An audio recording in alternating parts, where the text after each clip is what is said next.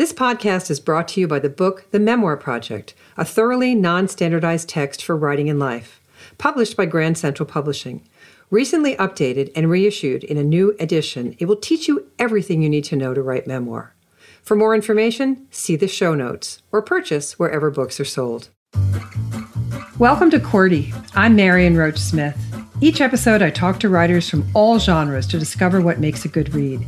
And along the way, we discuss their writing process, discover their tips, and talk about what matters most to writers.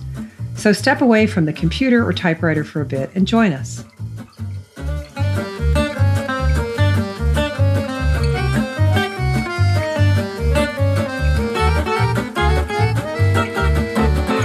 Today, my guest is young adult novelist and writer Sarah Enni. She has a YA novel out and is the host of a podcast for writers, as well as the host of a mini-series podcast on publishing. So her expertise is not only writing, but how exactly to thrive and not just survive the publishing experience. Welcome, Sarah. Oh, I'm so excited to be here. Thanks for having me. You're just so welcome. And as I said in the mm-hmm. intro, you've published a YA novel called Tell Me Everything out by Scholastic. But let's give people a little bit of context here. The young adult market, or YA market as it's called, is aimed at kids aged like 12 to 18. Most YA protagonists are pretty much in those range those ranges of age and the story is mostly told through their eyes. But amid a struggling industry that is publishing, the number of YA titles published has more than doubled recently. And that's interesting. But here's a really curious detail many of the readers are adults. So let's talk about this. Uh, first of all, are you a YA reader? Yes, yes, I very much am. So I came to young adult after in about 2008 or 2009 which is true for a lot of people, I had just left college and I was kind of rediscovering the joy of writing. And I found, like many other people, Twilight and The Hunger Games and um, you know, tons of other writers like Sara Zarr, um, Gayle Forman, Jandy Nelson. So um, I was, I was, and am a huge young adult reader. I'm sure you would also encourage other people who write in certain categories to read widely in those categories. So, um, yeah, I'm, I'm yes. reading tons of stuff for teens. mm-hmm. And it seems to me that every writer I know has a period in their early adulthood when they take on the topic of domesticity. Lots of my friends who are novelists, they start in a relationship or they get married and suddenly they're writing about cooking and they're writing about navigating that new space. Then as they have kids, they start crafting children's books. It's so it's inevitable. Every new parent I know who's a writer is like, "Oh, I've got a kids book." But this topic of adolescence, that creepy, crawly time of our life when nothing makes sense, is obviously to be written by adults. I mean, obviously, adolescents aren't writing these books, but there's this space that we need to have from adolescence so that it not only makes a little more sense, but it has some of that real well it has that expertise that you have to bring to it it has that has to have that discernment i guess is the word i'm looking for so what was the moment as a writer when you realized that you had well discernment and that you could actually have something to say about that imponderable period of life? um, I love this question so much. And by the way, this is like a very a great question to come from a memoir writer. I think this is uh, because and and the reason I bring up that fact in particular is because it's not that I didn't feel like I had something to say about adolescence, but the curious thing about young adult and the thing that we go back and forth with about this category is what makes a young adult novel a young adult novel because as you know of course many adults write about teenagers or about their teenage self but kind of indisputably those books are for adults they really are sort of mm. taking the adult lens and perspective of life and applying it to that age. Um, stuff like what comes to mind is a recent novel by Rufi Thorpe called The Knockout Queen. It's about teenagers, but it's from the point of view of a protagonist that's grown up. So it's mm-hmm. looking back with perspective. I would say the reason I started writing young adult is because I was freshly out of being uh, one myself, being a teenager, or you know, I was I was started writing when I was 23, so I was still kind of a young adult, and I wanted to figure out what it what it meant and what I felt and what was mm. this odd period of transcendent where you you know when you're a young adult you're discovering what obsesses you for the first time and you don't know why and you don't know what you're going to do with it, but you're just kind of swept up in a lot of the things that are propelling the rest of your life, like falling in love for the first time. Why am I falling in love with this person? Why am I having these feelings? Why am I obsessed with this band? Or why do I want to go on a road trip to this destination? You know, you're just sort of self interrogating for the first time, and it's very rich. And the thing about young adult novels that I'd say is it's really it's not prescriptive. It's not looking back and trying to put a perspective on a teen experience. When you're writing a young adult novel, you are writing to that audience so you want to be really in the moment. That's why first person present is very common in young adult books. It's not really about analyzing that experience, it's about embodying the present intensity and vibrancy of those of that age group of, of people who are living that time. I don't know if you've hung out with a young adult mm. recently, but teenagers are very present and in the moment, and they are kind of raw nerves, and and that's that's exciting from a storytelling point of view. You know, it is exciting from a storytelling point of view. And yes, I, I have a daughter who's now 24, but I vividly remember the questions that got churned and the mirror that got held up to me to think about mm. my own god with I, I, rethought everything from sexuality mm. to morality to the, the, how i felt about money to how i felt about my own body. And I envied mm. her the time she was growing up in, but I didn't envy her the experience because it is such a churn. And I love the idea that the portal to self discovery is there. I speak about that with memoir writers all the time, but it had never occurred to me that the young adult writer is successfully entering re-entering that portal in a way mm. that allows you to have a perspective that's not prescriptive. What a great, absolute dictum. I mean, a little bit of advice. Uh, uh, however, uh, we could needle point it onto something for people who want to write in this genre because don't be prescriptive. Of course, it's you can't be speaking to us from the pulpit because that's yeah. not who the character is, of course. No, and it, and it, I mean, that's death for a young adult novel. If you come in feeling yeah. like you want to tell kids how to live or this is the grand thing you need, I mean, kids have zero patience for that. They are all just really engaged in their own journey and they want you to give them perspective and and treat them like the mature growing individuals they are so it, you know, and I'm sure you see this with with like you're saying, people become parents and then they all everyone thinks they have a picture book, and they're yeah. it's all about like wanting to teach a kid not not to make a mess or something, and it's like no, the best picture books are are like the Jon Klassens and Carson Ellis's of the world are just exploring and and mm-hmm. embracing the the wonder of the world. That's that's what young readers care about. It's such a good point. So tell me, everything takes on the idea of having the courage to stand out and that's a huge issue at any age and one that is terrifying of course for young adults. It's terrifying for all of us. But since mm-hmm. my listeners are writers let's take them through the process a bit of mapping out such a book. How about research? Did you take on well for instance you take on the idea of creating an app and I know your age because you just told us you graduated from college somewhere to 2008, 2009. So mm-hmm. app creation was being done, but not perhaps to the extent that you were paying attention to it. Did you have to go back and research how to create an app to write this book? Wow, absolutely not. I wish to God I knew how to make an app, then I'd probably be making a lot more money. Um, but, you know, it's so funny because I, Tell Me Everything is about a 15 year old. And actually, an interesting mm-hmm. side note is um, books about 15 year olds are actually becoming quite rare. Um, when you're writing a young adult book, often your protagonist will be minimum 16 years old. And once you start going below 16, it often becomes a middle grade book, which is more appropriate for kids ages 9 to 12. But there is kind of a desert for 13 to 15 year olds. Anyway, my protagonist is 15 years old. She's a sophomore, and she's dealing with being an artist and being scared of showing her work. So she posts yes. her work on an anonymous app. you know, I'm just flooded with social media. I'm, as many of your listeners can relate to, like as an author, I'm on Twitter, I'm on Instagram, I'm on Facebook, and like not necessarily voluntarily. There's a yes. lot that I don't like about it. Um, I, as a person, am very preoccupied with Silicon Valley and like hating it, um, mm-hmm. and like hating a lot of the attitude that comes out of that. I, I, grew up in San Jose, so it's like a personal feeling for, for me.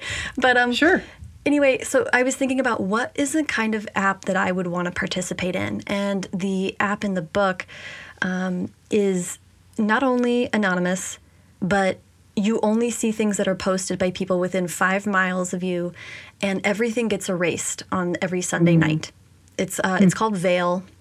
Mm-hmm. And it was really, really fun to be like, what's an app that I would want to use right now?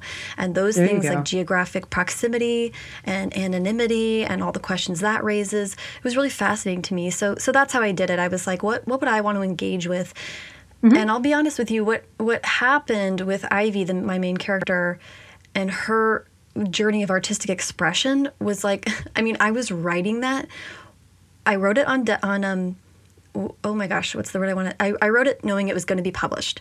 So I was on mm-hmm. deadline, coming up against the production schedule. So me writing about an artist having an existential breakdown about her art being in the world couldn't have been more autobiographical. so that's the real truth. I really love how creativity begets a life that begets pressure on our creativity. Mm-hmm. That that is a really mm-hmm. nice little snake eating its own tail kind of moment in a yes. creative's life. An Ouroboros of pure anxiety.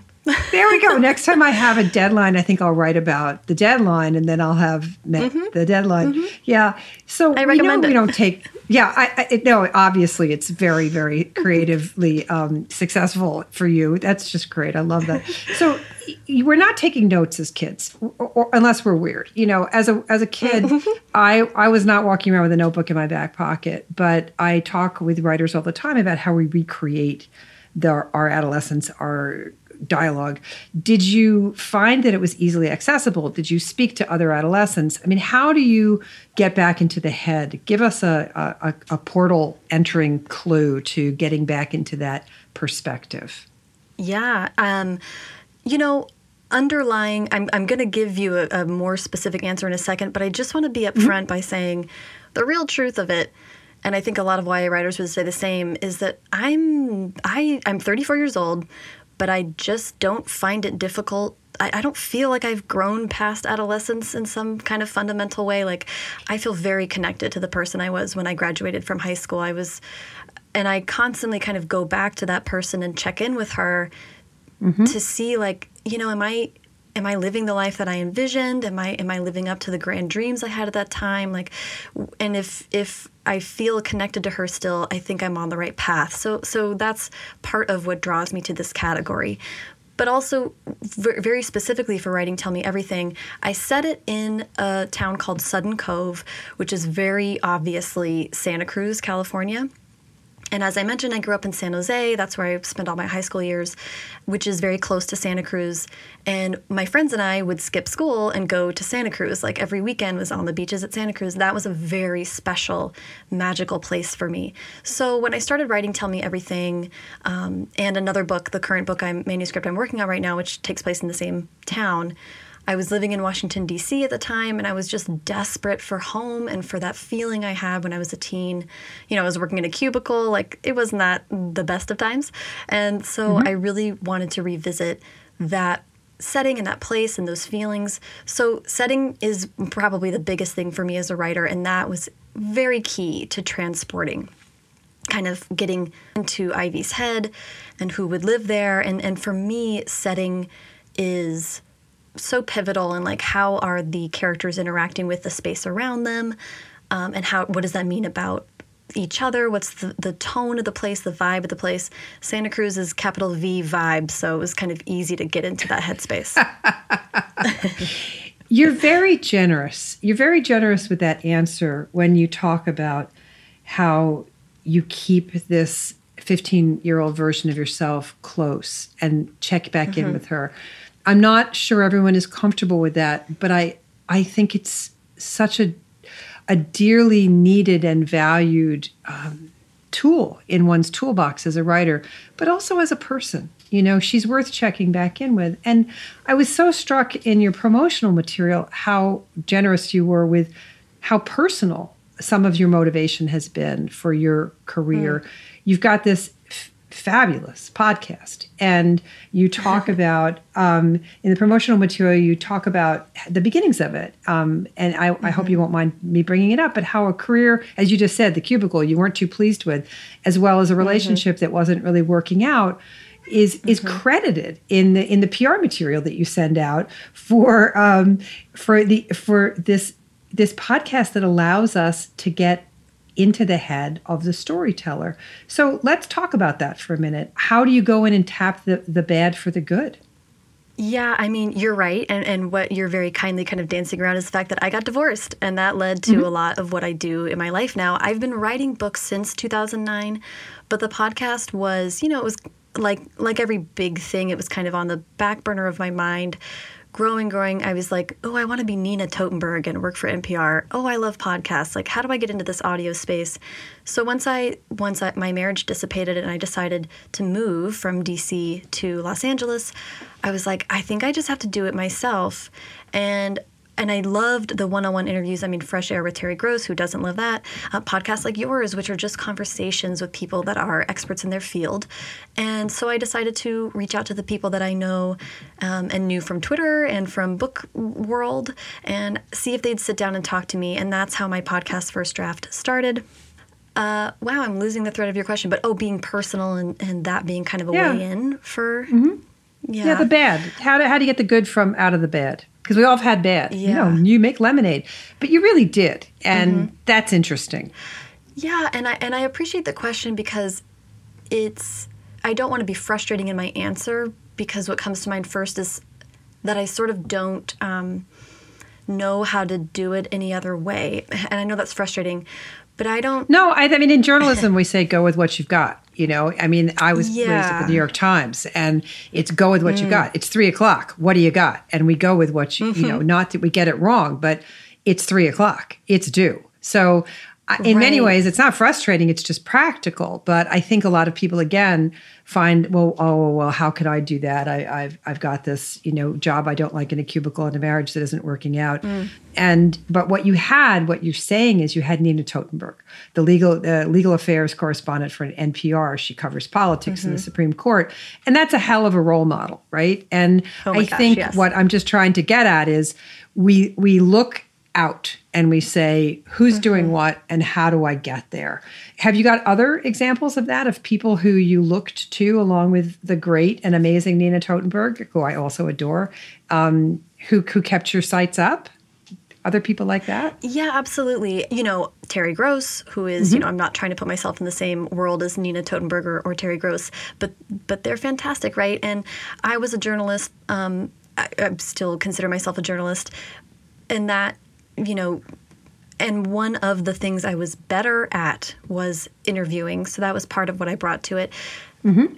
I did look to, you know, when I was in the middle of that kind of hard, really, really hard time, I was escaping into the world of podcasts, listening to Marc Maron, Pete Holmes, Terry Gross. I mean, all these people who are what fantastic interviewers. And I think the the key of that frustrating part of my answer is like I always have this little voice in my head that's like, well, I can do this. Like, I'm just as good as these people are. Yep. and I don't know where that comes from, and I don't know if it's like advisable or what. But um, but it really did bolster my confidence and made me feel like, well, I can try. You know, at, at the very least, I can try. Mm-hmm. And if it doesn't work, you know, who cares? Um, so the other thing is my coping mechanism is work. So it was like, well, what am I going to do? Not like focus my entire energy on something. I have a like hyper focus situation, which is how I can write books and, and do audio and all that stuff. So I just, I just want to attack a problem. And mm-hmm and uh, and it does actually lead back to what we were talking about getting in touch with my younger self i mean i'm very okay with some adolescent type behaviors that i have and let stick around and by that i mean getting obsessed with something getting really preoccupied with something, researching something arguably too much. Um, I really let myself go there. And it was like, well, if I'm this obsessed with it, if I'm this obsessed with podcasts, and if they're really getting me through the day, I need to be a part of this. I need to yep. find my way into this. Mm-hmm. And, uh, you know, I think you would probably say the same thing is, you know, pay attention to the signals, I think, like that, that are coming through. Mm-hmm. and then research the heck out of it. Read everything you can about it, listen to everything you can about it, go to every conference that you can afford to, to go to about it, and then start making something. And, you know, this is actually the heart of Tell Me Everything. She has kind of a mentor art teacher who says, Art as hard as you can and that came from my own life and something i wrote about my own experience was I, in the face of getting divorced and upturning my entire life and not selling a book i came close to selling a book and, and it didn't go right before i got divorced so in the midst of all that i was like I, all i can do is create that's that's what all i know how to do yeah, and thank goodness. The I the, the podcast, by the way, is called First Draft, and, and I'm and I want to just keep mentioning the name because I know the importance of doing that. And the thing that I find that I thought about a lot listening to it. And it's got 200 and, and, and more episodes at this point, which is really yeah, admirable. 250 this week. 250 this week. All right. And what yeah. I kept thinking about as I was listening to it was before the time of podcasting, I kept thinking about that essential moment in my own world when I realized that my my friends had evolved to being a core group of writers and editors who were invested in my success and whose success I was invested in. And that was a big moment for me in my writing life and a big moment in my friendship life and a major turning point in my career. And I think what the podcast you that you do so is what, what's really stirred me about it is it provides such access to other writers, kind of smoothing the playing field for those people who don't have the opportunity to meet working writers and ask them those questions. And when I started in the business, you couldn't get that kind of support anywhere online, um, on the radio, you know, but you're giving to people that kind of access. And I think that's how we build our dreams is by hearing what other people do. Like you said, the Terry Gross, Nina Totenberg, and you're giving people this. So then you take it this next step further in your new venture, and it's a, a mini series. I love this. It's like a it's like a a, a little a, a, podcast following a podcast, and you call it a mini series. I, will think of another mm-hmm. word for it maybe, but it's called Track Changes that just began. Um, and it, as I said I, when we were talking offline before we started recording, it's like you've taken on the two darkest places in the world adolescence and publishing. Because track changes is all about demystifying the book publishing process. And mm-hmm. oh dear god it takes on everything from getting an agent to what really happens behind the scenes after the book contract to how writers can stay sane. I loved listening to a writer you were talking to talk about how i didn't even know if i was allowed to call my agent after she became my mm-hmm. agent. And it's like Oh my goodness. So, like surviving adolescence, surviving publishing is a 50 50 possibility. It can be brutal.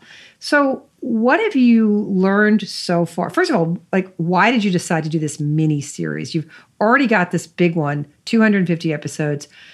What about the industry, the actually how to part, really required and necessitated uh, its own its own podcast?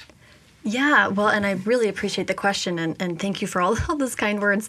Um, it basically, as you say, I've been doing First Draft for 250 episodes uh, for about five years now. Uh, started it in 2014.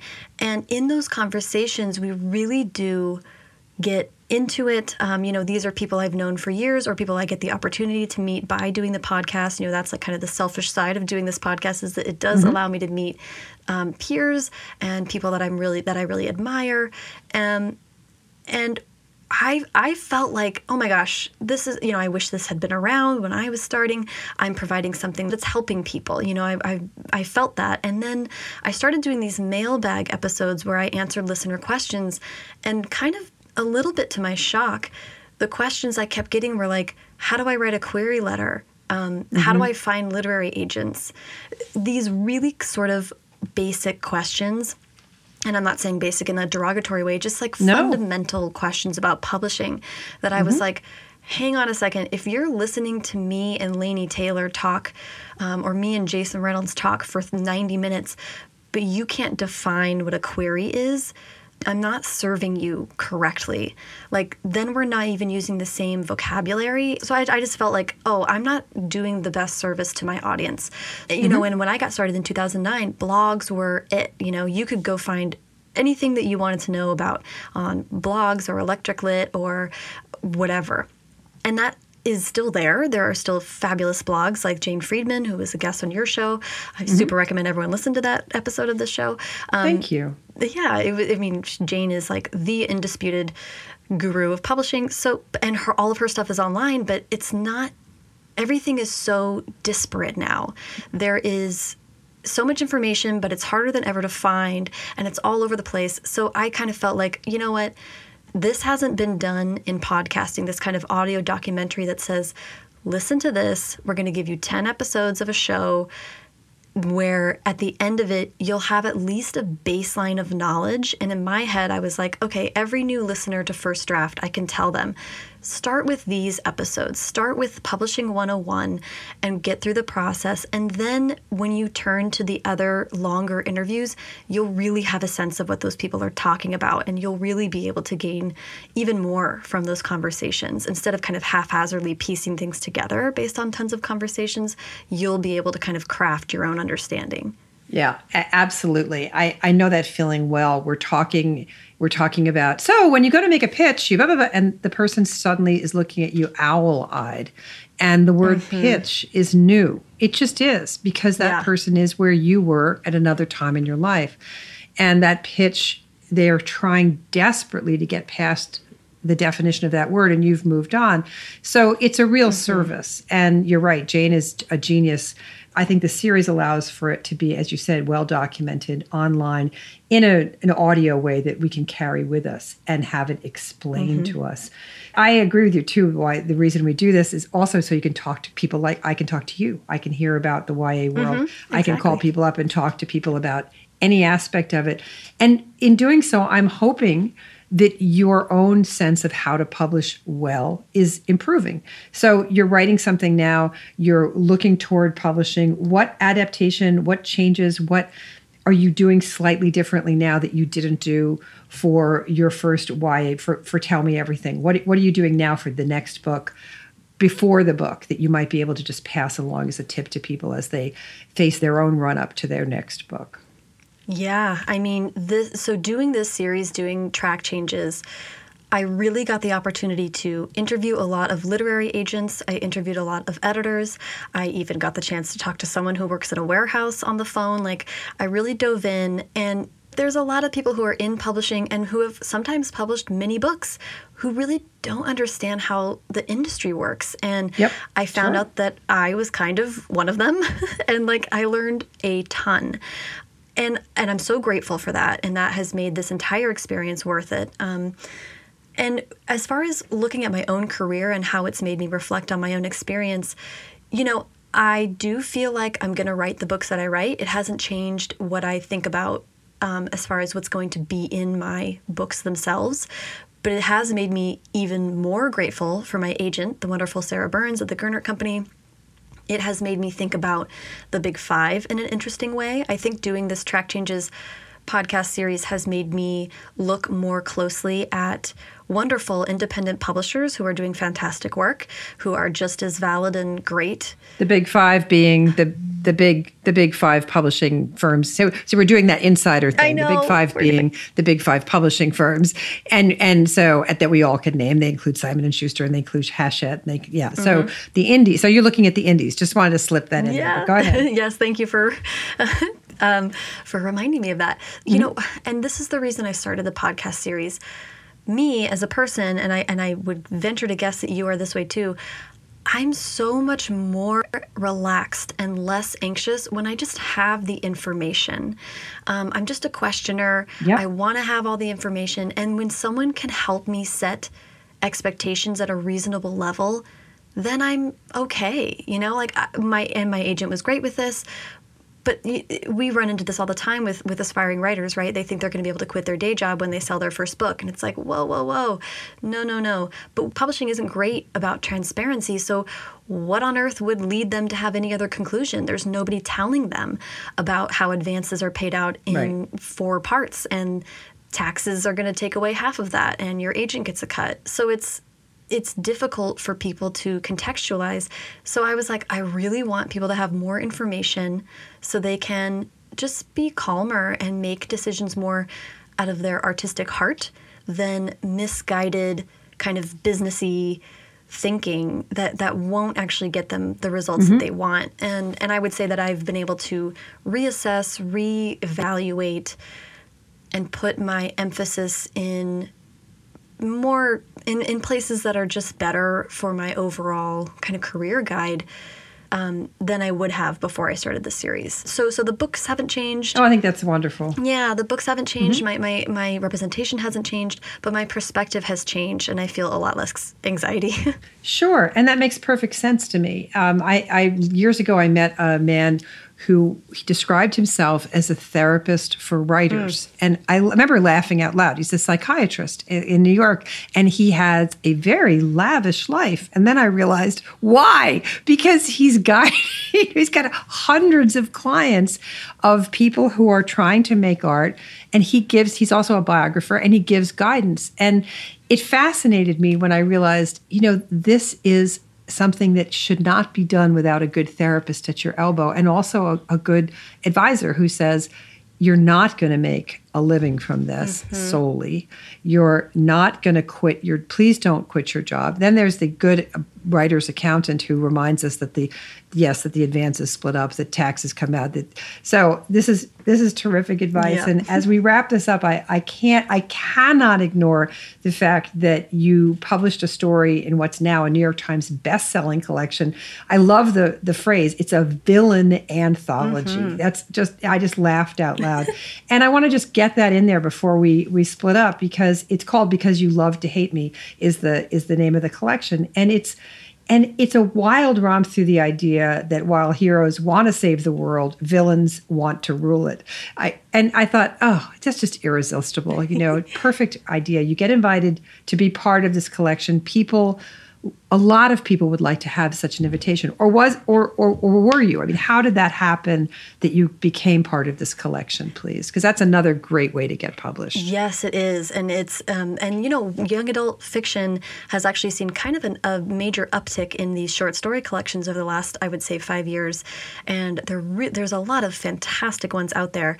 This one was put together by Ameriie who is a um, a book lover and a and a pop singer and also a book YouTuber, mm-hmm. um, and she I know she's working on many projects of her own.